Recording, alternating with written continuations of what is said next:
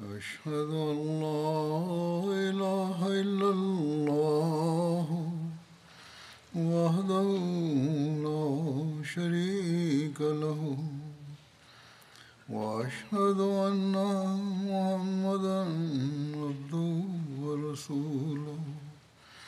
أما بعد فأعوذ بالله من الشيطان الرجيم. بسم الله الرحمن الرحيم الحمد لله رب العالمين الرحمن الرحيم مالك يوم الدين إياك نعبد وإياك نستعين اهدنا الصراط المستقيم. صراط الذين أنعمت عليهم غير المغضوب عليهم ولا الضالين. Hazrat Amirulmominin Mwenyezi Mungu amsaidie sana anasema leo pia nitaeleza baadhi ya matukio ya sera ya mtume mtukufu salallahu alaihi wasallam yatokayo mara baada ya badar katika historia tukio la kusilimu kwa mwanamkwe wa mtume salallahu alaihi wasallam abul as linapatikana hivi ya kwamba mwezi wa jumadiul ula mwaka wa sita hijra mtume salallahu alaihi wasallam chini ya uongozi wa zaid bin harisa alituma kikosi kimoja kwenda is is inapatikana ikiwa na umbali wa safari ya siku nne kutoka madina. Safari ya siku inapotajwa wanahistoria wanasema hivi kwamba safari ya siku moja ni maili kumi na mbili. Hivyo eneo hili lilikuwa na umbali wa maili arobaini na nane maelezo ya vita hii ni kama yafuatayo ya kwamba mtume mtukufu salallahu alaihi wasallam mwezi wa jemadiul ula mwaka wa sita hijra alimtuma zaid bin harisa pamoja na masahaba sabini kutoka madina na sababu ya safari hii iliyoendikwa ni ya kwamba mtume salallahu alaihi wasallam alikuwa amepata taarifa ya kwamba msafara mmoja wa kuraishi wa makka unatoka siria. Hapo mtume akatuma kikosi hicho na msafara ule wa kibiashara. Shabaha yao ilikuwa ndio hii ya kwamba kipato chake kitumike ili kuwashambulia waislamu na kupigana nao vita.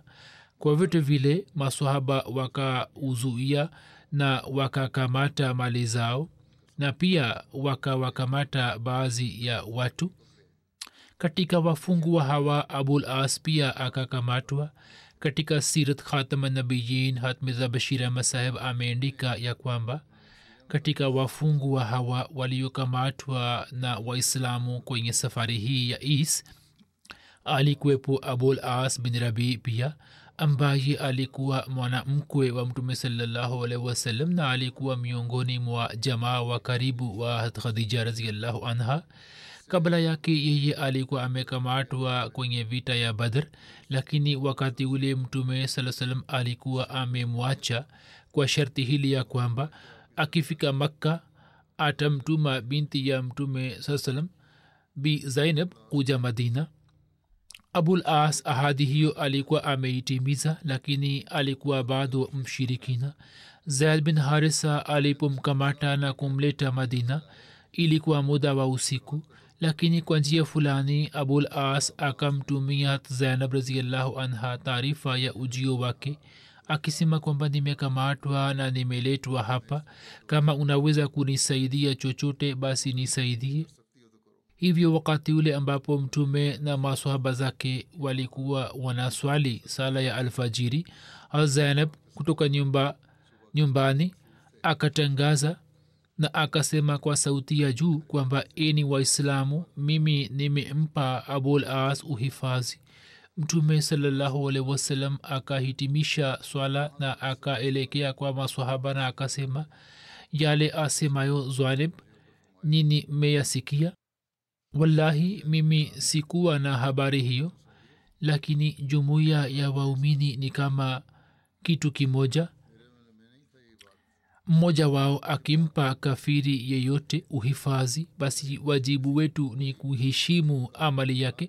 Kisha mtume salallahu alehi wasallam kwa kuelekea kwa zainab akasema kwamba mtu uliyempa uhifadhi sisi pia tunampa uhifadhi. Na mali ambayo ilikuwa imepatikana katika safari hii mtume saa salam akamrudishia kisha mtume akaja nyumbani na akamwambia binti yake zainab kwamba umhudumie abul as vizuri lakini usikutane naye kwenye faragha kwani katika hali hizi kukutana naye si halali kwako. Baada ya kuishi madina kwa siku chache abul as akarejea makka lakini sasa kwenda kwake makka hakukuwa na shabaha ya kuishi huko kwani yeye katika muda mfupi tu akamaliza mambo yake na akisoma kalima ya shahada akaelekea madina na akifika kwa mtume saa salam akasilimu. Hapo mtume salallahu alaihi wasallam akamrudishia hat zainab bila ndoa mpya. Katika baadhi ya riwaya inapatikana hivi kwamba wakati ule ndoa ya hat zainab na abul as ilikuwa imetangazwa tena lakini riwaya ya kwanza ni imara zaidi na ndio sahihi kwamba hakukuwa na haja ya kufunga tena ndoa. Kutoka riwaya hii imepata tumepata fatua ya kwamba mwanamke kwa sababu ya ukafiri wa mumewe kama anajitenga naye kisha mumewe akiamini atakuwa hana haja ya kutangazwa kwa ndoa yake hat zainab baada ya mume wake kukubali islam hakubaki kuwa hai kwa muda mrefu na mnamo mwaka wa nane hijra alifariki dunia.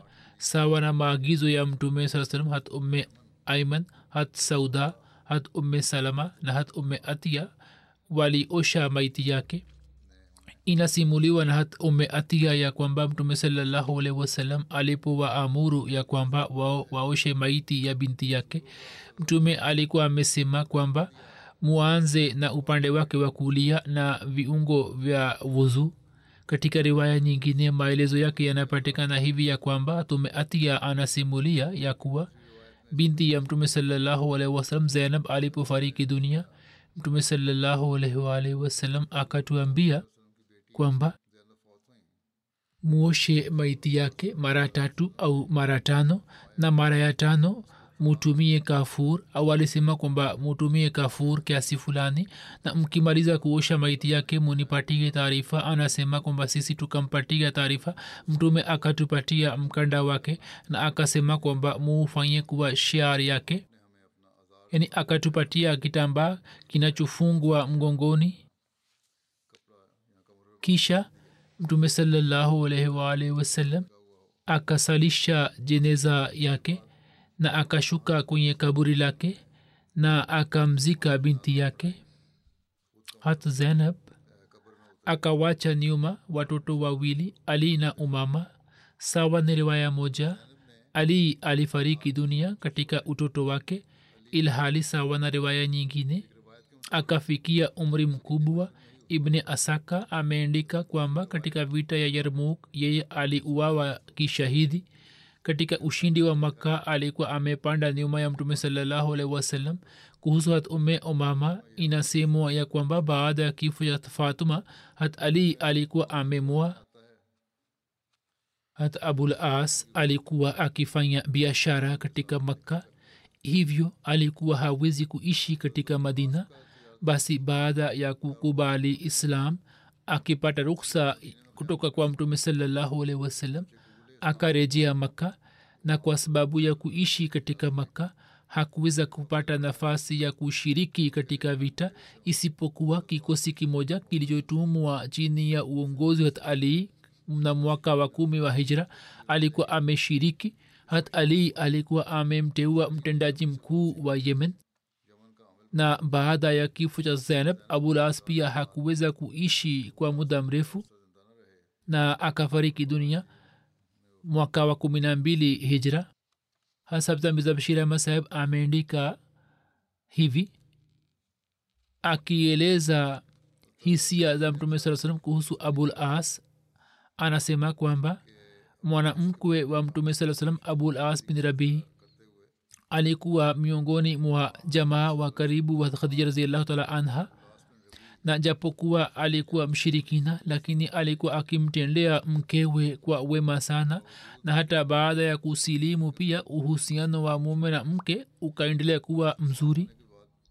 Hivyo mtume saa salam kwa sifa yake hiyo alikuwa anamsifu sana kwamba huyu amemtendea binti yangu kwa wema sana abul as katika ukhalifa wa abubakar alifariki dunia mwaka wa kumi na mbili hijra lakini mke wake alikuwa amefariki katika maisha ya mtume saa salam riwaya hii inatuambia kwamba riwaya ile inayosema kwamba atalii alikuwa amemteua mtendaji ina mashaka binti yake umama ambaye mtume saa salam alikuwa anampenda sana baada ya kifo cha fatma akaolewa na hat ali lakini hakupata kizazi. Vita vya sawik ilitokea mwaka wa pili hijra katika mwezi wa zulhija na sababu yake ndiyo hii ya kwamba washirikina baada ya kushindwa waliporejea makka abu sufian akajiharamishia kupaka mafuta na akaomba naziri kwamba hata oga mpaka achukue kisasi cha badr kutoka kwa mtume saa salam na masohaba zake sawa na riwaya moja abu sufian pamwe na wanajeshi mia mbili ilhali sawa na riwaya nyingine akiwa na wapanda farasi arobaini alitoka ili kutimiza naziri yake na akiacha njia ya kawaida iendayo madina akaelekea kwa kutumia njia ya najd alipofika kwenye kona ya bonde la kanad yeye akapiga kambi karibu na mlima wa yatib mlima ambao ulikuwa na umbali wa maili kumi na mbili kutoka madina. Kanad pia ni bonde moja katika mabonde mashuhuri ya madina katikati ya madina na ohd ye akatoka wakati wa usiku na katika giza akaelekea kwenda kwa kabila banu nuzer na akifika hu, kwa huyai bin akhtab akapiga hodi. Yeye alikataa kufungua mlango kwa ajili yake. Kisha abu sufian akatoka huko na kwenda kwa salam bin mishkam ambaye alikuwa kiongozi wa banu nuzer na alikuwa mkuu wa hazina. Abu sufian akamba ruksa ya kuingia ndani ye akampatia ruksa na akamhumudia na akamtumikia na akamwambia mambo ya siri ya watu na pia akamwambia kuhusu siri za mtume saa salam yani anafanya nini na shughuli zake zikoje? Kisha abu sufian akatoka kutoka huko katika muda wa usiku na akaenda kukutana na wenzake. Kisha akawatuma baadhi ya watu wa quraish kwenda katika eneo la ures. Ures ni bustani iliyo na umbali wa maili tatu kutoka madina wao wakateketeza mitende mingi na wakamua mtu mmoja answar na mwenzake. Katika riwaya moja jina la answari limetajwa ni hatmabad bin amr. Abu sufian alipofahamu kwamba naziri yake imetimia na moto wa kuchukua kisasi ukapoa kiasi ye akachukua jeshi lake na kuelekea makka. Inasemwa kwamba abu sufian akafanya kazi hii usiku ule ambapo alikuwa amerejea baada ya kukutana na salam bin mishkam. Watu walipojua kuhusu kitendo chake mtume waalihi wasallam akamteua hat abu bashir bin abdul kuwa naibu wake katika madina na katika mwezi wa zulhija tarehe tano siku ya jumapili akiwa na wahajiri na answar mia mbili akatoka kufuata wao mpaka akafika karkaratulqudr karkaratulqudr qudr ni eneo ambalo linapatikana karibu na alhizia na kuna umbali wa maili tisini na sita kutoka madina na inasemwa kwamba hii ni chemchem ya banu sulaim. Abu sufian na jeshi lake walikuwa wakiondoka kwa kujificha na walikuwa wanatupa viroba vya unga wa shairi na hiyo ndio ilikuwa masurufu yao. Waislamu walikuwa wakibeba viroba vyao na ndiyo maana vita hii ilipewa jina la ghazwa tusawik yani vita yenye unga wa shairi abu sufian na jeshi lake wakakimbia waislamu hawakuweza kuwakamata. Kisha mtume saa salam akarejea nyuma. Mtume saa salam akarejea katika madina.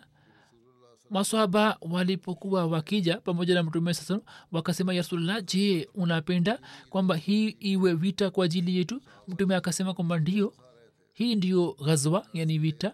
Hata kama tumepigana au la maelezo yake yameelezwa hivi katika sir khatamanabiyin ya kwamba baada ya vita ya badar abu sufian alikuwa amekula kiapo kwamba yeye hataenda kwa mkewe mpaka achukue kisasi cha wale waliouawa katika badar na pia hatapaka mafuta kwenye nywele zake.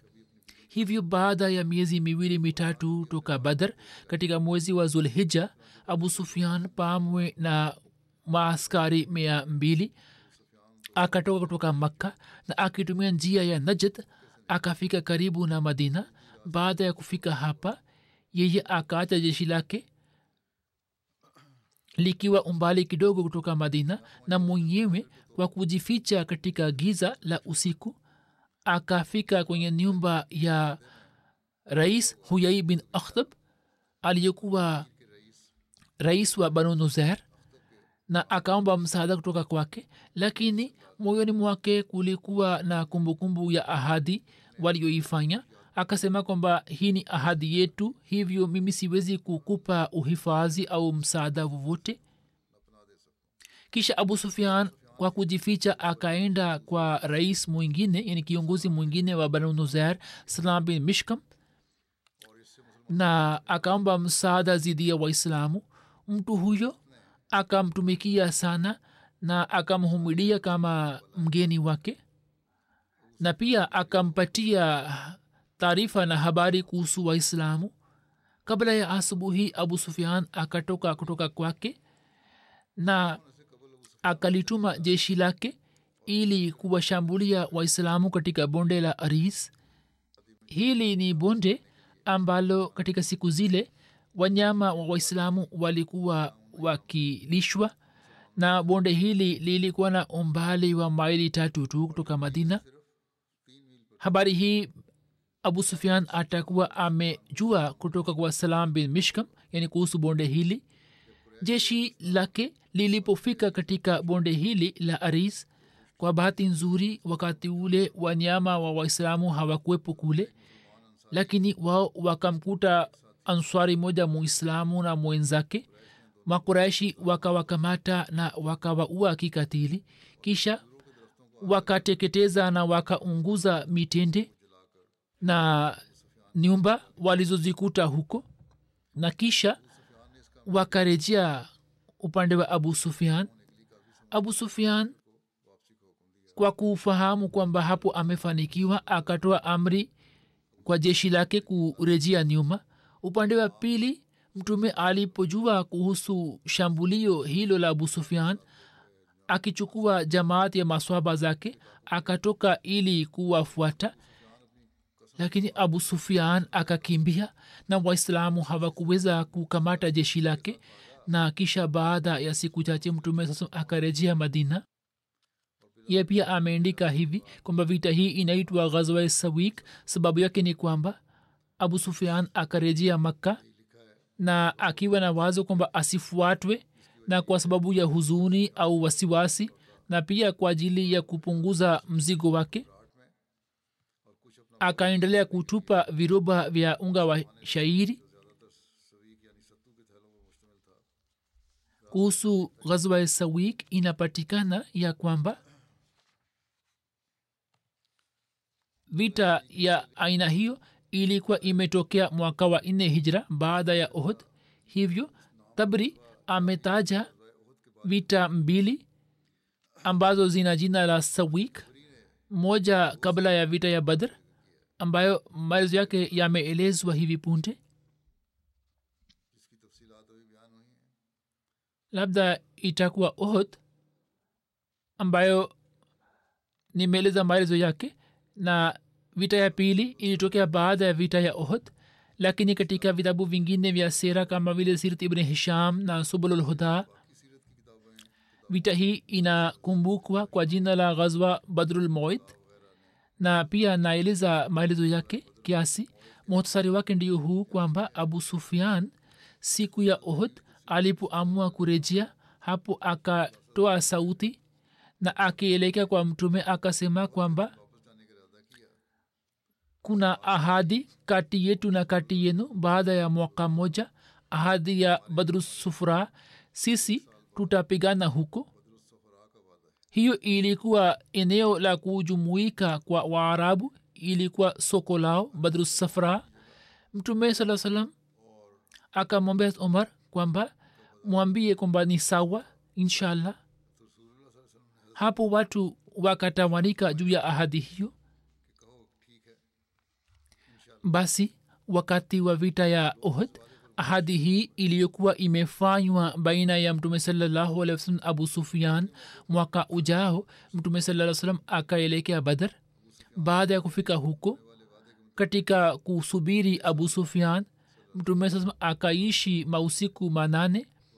Abu sufian pamoja na watu wa makka akaja kupiga kambi katika eneo la majanna karibu na maruzohran majanna pia ni mji moja ulio karibu na jablusafra katika maeneo ya maruzohran na kisha akitengeneza uzuru wa ukame akarejea pamoja na watu wake. Hakusubutu kuja mbele ya waislamu na watu wa maka wakaanza kulitaja jeshi hili jashusawik kwani watu hawa walikuwa wamekwenda vitani huku wakinywa unga wa shairi kuhusu idul azha ya kwanza imeendikwa ya kwamba mwaka wa pili wa hijra baada ya kurejea kutoka ghazwa sawik mtume salaa salam ali swali idul azha hiyo ilikuwa idul azha ya kwanza ya waislamu.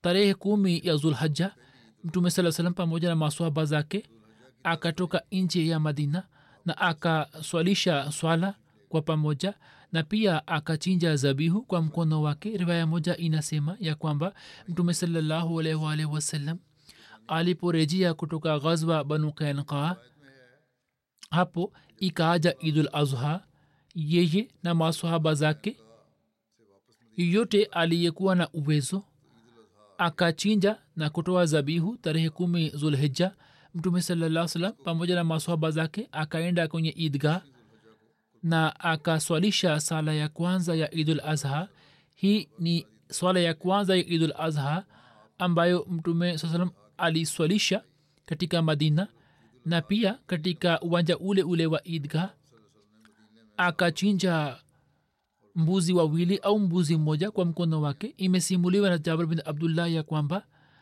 baada ya kurejea kutoka ghazwa banu kainka sisi tulitoa zabihu tarehe kumi zulhija na hii ilikuwa zibihu ya kwanza iliyotolewa mbele ya waislamu. Sisi tuliko tumetoa zabihu katika banu salma mimi nikapiga hisabu ya zabihu siku ile zabihu kumi na saba zilikuwa zimetolewa. Hiyo ni kumbukumbu kumbu ya tarikh tabri. Katika sir ahmad saheb ameandika hivi ya kwamba mwaka ule ule katika mwezi wa zulhija idi ya pili ya kiislam yani idul azha ilianza ambayo inasherehekewa katika mwezi wa zulhija tarehe kumi katika ulimwengu wote wa kiislam. Katika idi hii pamoja na kuswali sala ya idi ambayo ni idi ya kweli ya kila muislamu inakuwa wajibu kwa kila muislamu mwenye uwezo kwamba achinje mnyama yeyote na pia agawe nyama yake kati ya jamaa na marafiki na majirani na mwenye pia ale. Bashir saheb anaandika maelezo yake ili tuweze kujua mambo ya msingi. Huu ndio ugawaji wa nyama ya zabihu.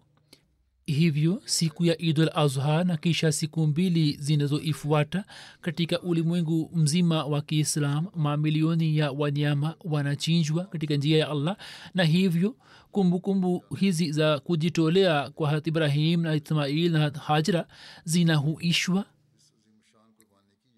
Kujitolea ambacho mfano wake ulio mzuri na bora ulikuwa ni maisha ya mtume salallahu alaihi wasalam na kila muislamu anakumbushwa ya kwamba yeye awe tayari kujitolea kila kitu chake uhai wake na mali yake katika njia ya mungu wake na idi hii pia kama ilivyo idulfitr inasherehekewa baada ya kutimiza ibada moja ya kiislam na ibada ile ni hija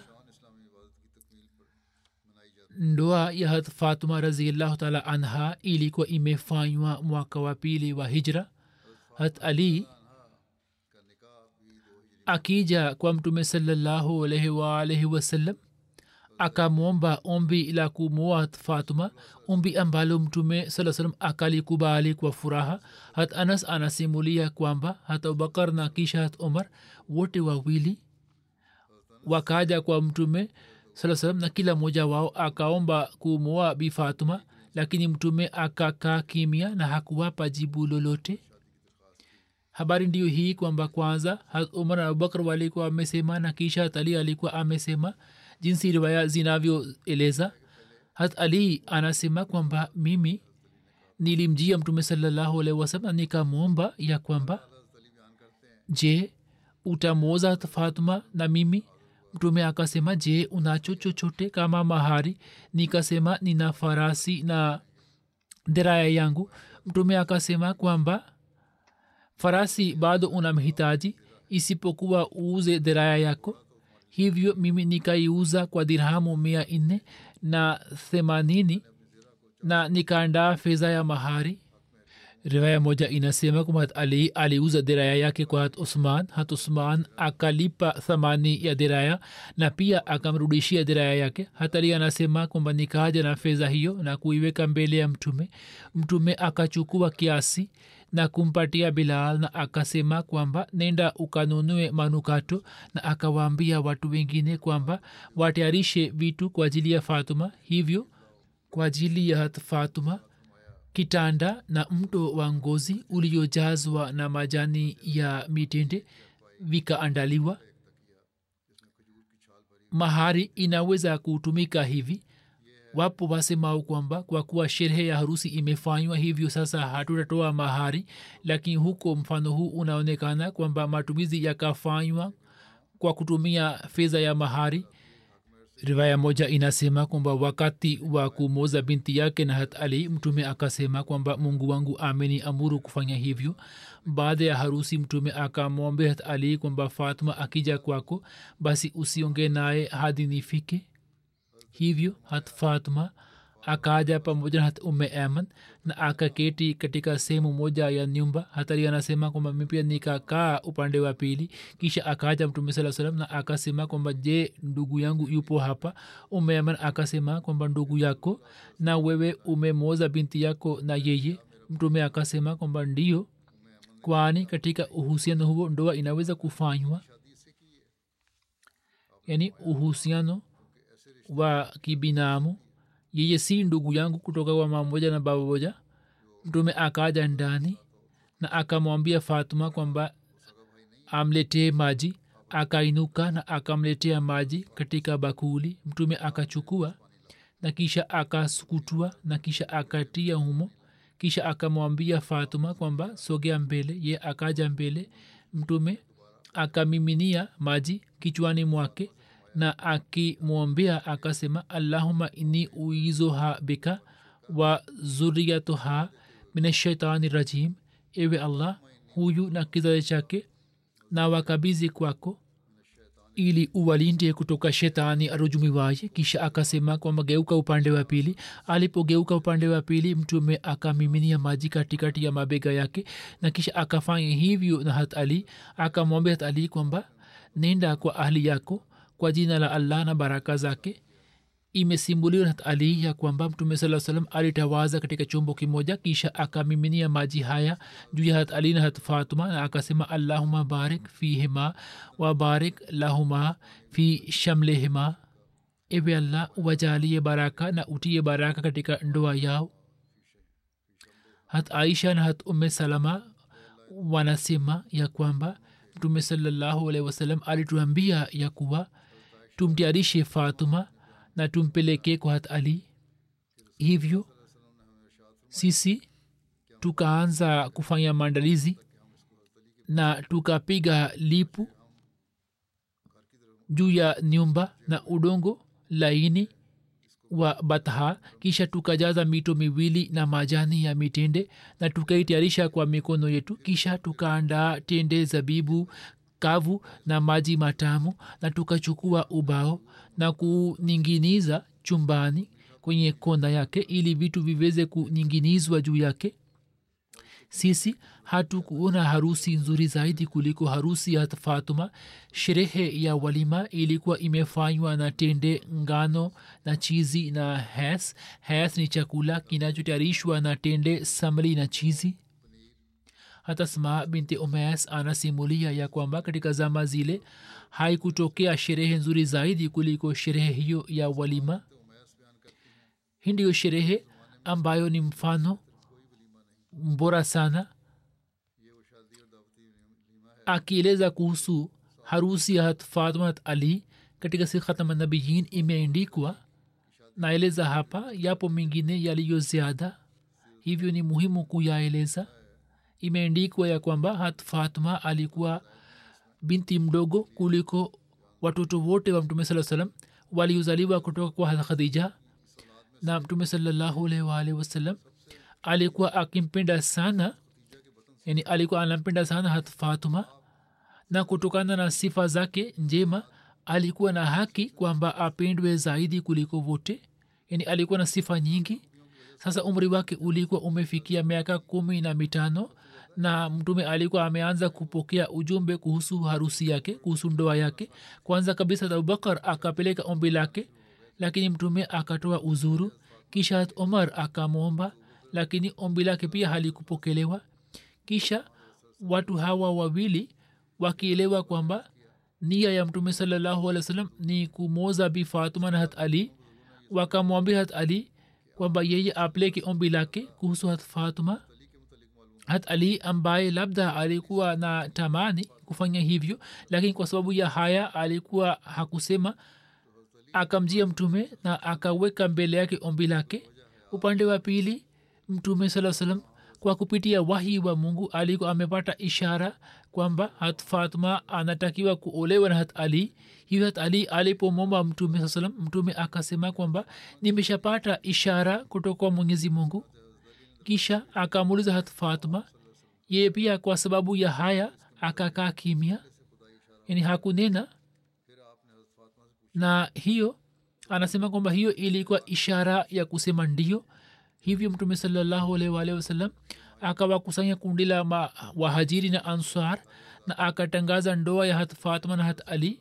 Tukio hilo ni la mwanzo au wastani wa mwaka wa pili wa hijra.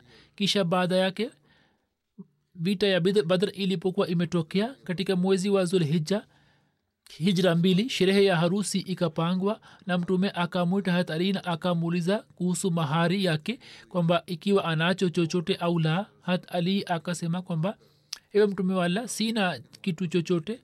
Mtume akasema kwamba imekwaje kwa dhiraya ile niliyopatia siku ile? Hat ali akasema kwamba ipo. Mtume akasema kwamba haya niletee hivyo dhiraya ile ikauzwa kwa dirhamu mia nne na themanini na mtume sasam kwa kutumia fedha hiyo hiyo akafanya maandalizi ya harusi. Vitu ambavyo mtume akampatia fatuma vilikuwa na shuka moja godoro lenye ujazo wa majani ya mitende na mtungi wa maji. Na katika riwaya nyingine inapatikana kwamba mtume saa salam alikuwa amempatia kinu pia vitu hivi vilipotayarishwa hapo wakaanza kufikiri kuhusu nyumba. Hadi muda huo ali alikuwa akiishi kwa mtume saa salam katika sehemu moja ya miskiti lakini baada ya harusi ilikuwa muhimu kwamba wawe na nyumba yake ambapo waweze kukaa. Hivyo mtume akamwambia hat ali kwamba utafute nyumba kwa ajili yako ili uweze kuishi humo. Hat ali akapanga nyumba na hat fatma akaolewa katika nyumba ile ile. Siku ile mtume akaenda nyumbani kwa fatma na na akaagiza maji kisha akafanya maombi juu yake kisha akamiminia yale maji juu ya fatma hat ali akisema maneno haya kwamba allahuma barik fihima wabarik alaihima wabarik lahuma naslaha.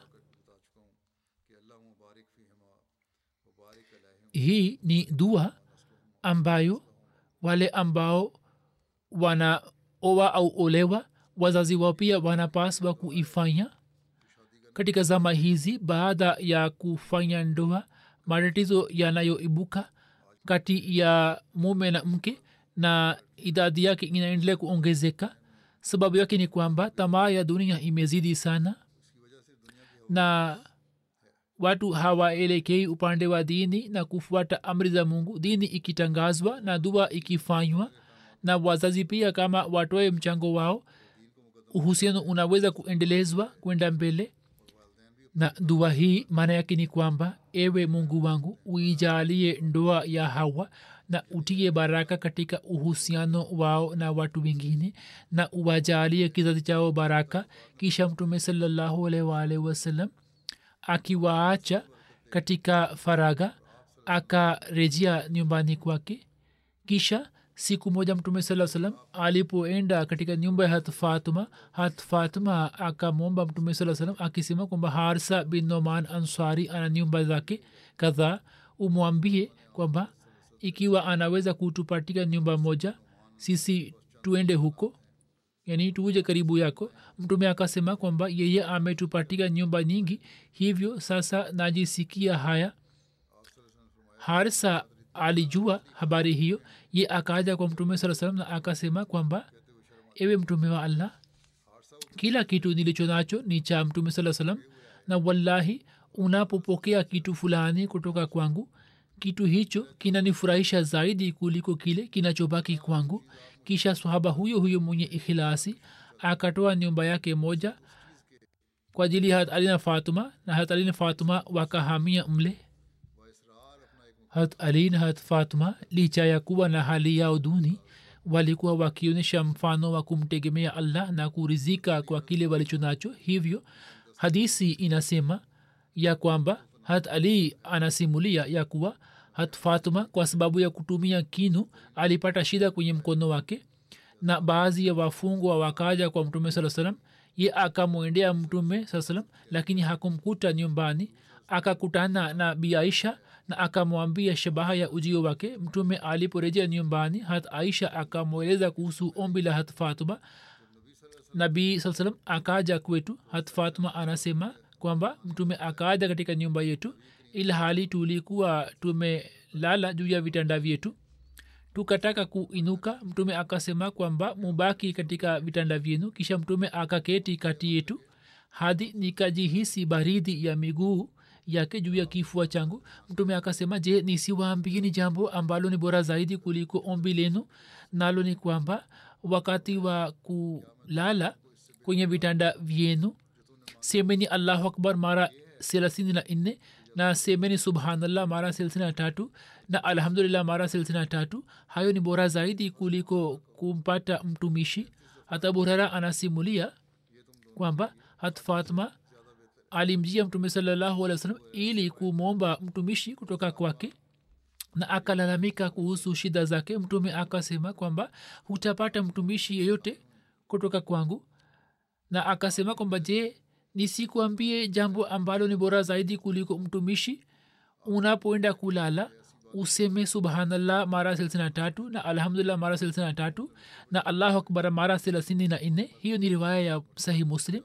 Musleh maud raziallahu anhu akieleza sira tukufu ya mtume saa salam anaeleza kwamba kwanza alieleza kutokana na hadisi ya bukhari inayosema kwamba hat raziallahu taala anha alimwendea mtume saa salam na akalalamika kuhusu shida zake kwamba kwa sababu ya kutumia kinu mkono wake unapata shida. Katika zama hizi watumwa wachache wakaja kwa mtume saa salam. Hat fatma akamwendea mtume lakini hakumkuta nyumbani na akamwambia aisha kuhusu ombi lake na shabaha ya kwenda kwake na akarejea nyumbani. Mtume aliporejea nyumbani hat aisha akamweleza mtume salallahu salam kuhusu ujio wa hat fatuma hapo mtume salallahu alaihi wasallam akatujia. Na sisi tulikuwa tumesha jilaza kwenye vitanda vyetu. Nilipomwona mtume nikataka kuinuka. Lakini mtume akasema kwamba mubaki katika sehemu zenu.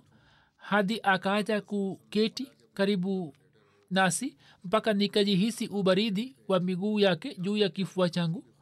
Na alipoketi akasema kwamba je nisiwaambieni jambo ambalo ni bora zaidi kuliko ombi lenu nalo ni ya kwamba mnapokuja kulala kwenye vitanda vyenu semeni takbira mara silsina nne na subhanallah mara silsina tatu na alhamdulillah mara silsina tatu na hayo ni bora zaidi kuliko kumpata mtumishi.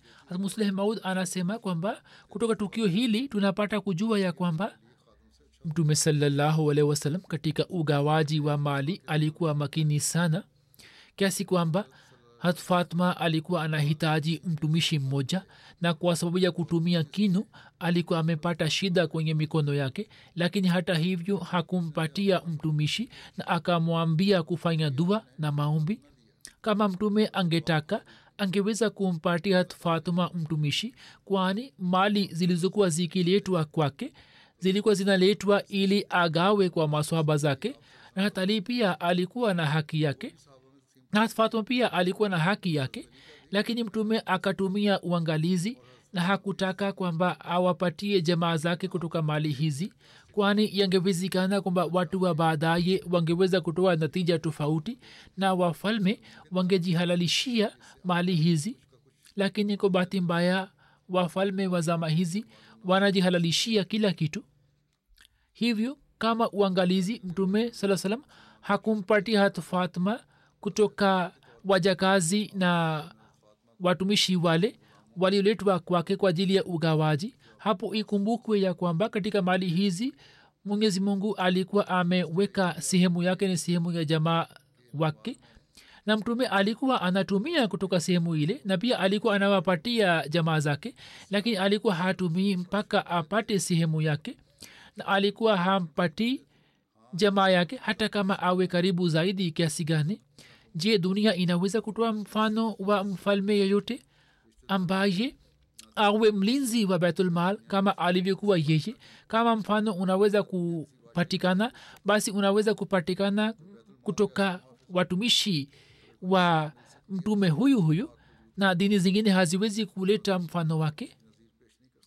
Sasa muda huu ningependa kusema kuhusu maombi na dua kwa ajili ya dunia.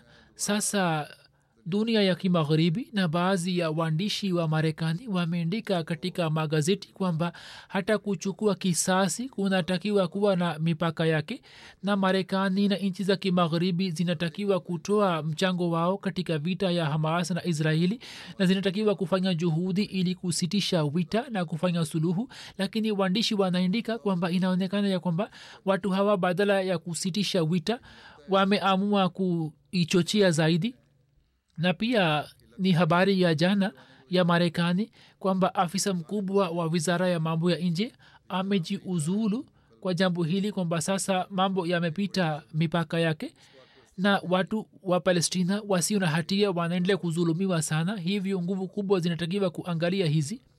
Wapo watu waliowema na pia katika vyombo vya habari inasemwa kwamba baadhi ya mayahudi yani mapadre wao pia wanaendelea kusema katika haki ya wapalestina na zidi ya zulma na waziri wa mambo ya nje wa urus pia amesema kwamba nchi hizi zikiendelea na mwelekeo wao vita hii itaenea katika maeneo yote na mimi naelewa kwamba vita hii itaenea katika dunia nzima hivyo watu hawa wanatakiwa kutumia akili na kama nisemavyo hapo kabla kwamba nchi za kiislam zikiwa pamoja zinatakiwa kusema kwa pamoja ikiwa nchi za kiislamu za dunia ambazo ni kama hamsini na tatu hamsini nne ziseme kwa sauti moja sauti yao itakuwa na nguvu na pia italeta athari waila sauti moja mbili haiwezi kuleta athari yoyote na hii ndiyo njia moja tu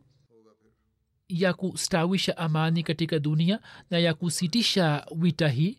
Hivyo nchi za kiislamu zinatakiwa kutoa mchango wao ili kuisalimisha dunia kutoka maangamio. Mwenyezi mungu awajalie kufanya hivyo lakini wayote vile sisi tunatakiwa kufanya maombi mengi.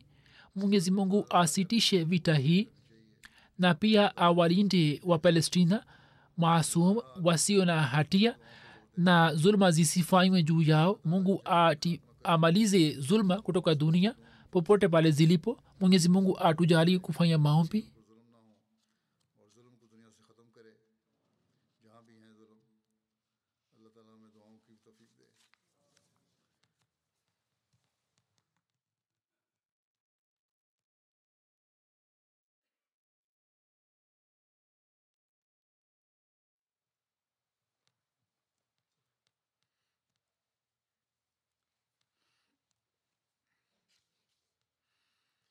الحمد لله الحمد لله نحمده ونستعينه ونستغفره ونؤمن به ونتوكل عليه ونعوذ بالله من شرور أنفسنا ومن سيئات أعمالنا من يهده الله فلا مضل له ومن يضلل فلا هادي له. ونشهد أن لا إله إلا الله ونشهد أن محمدا عبده ورسوله. عباد الله رحمكم الله.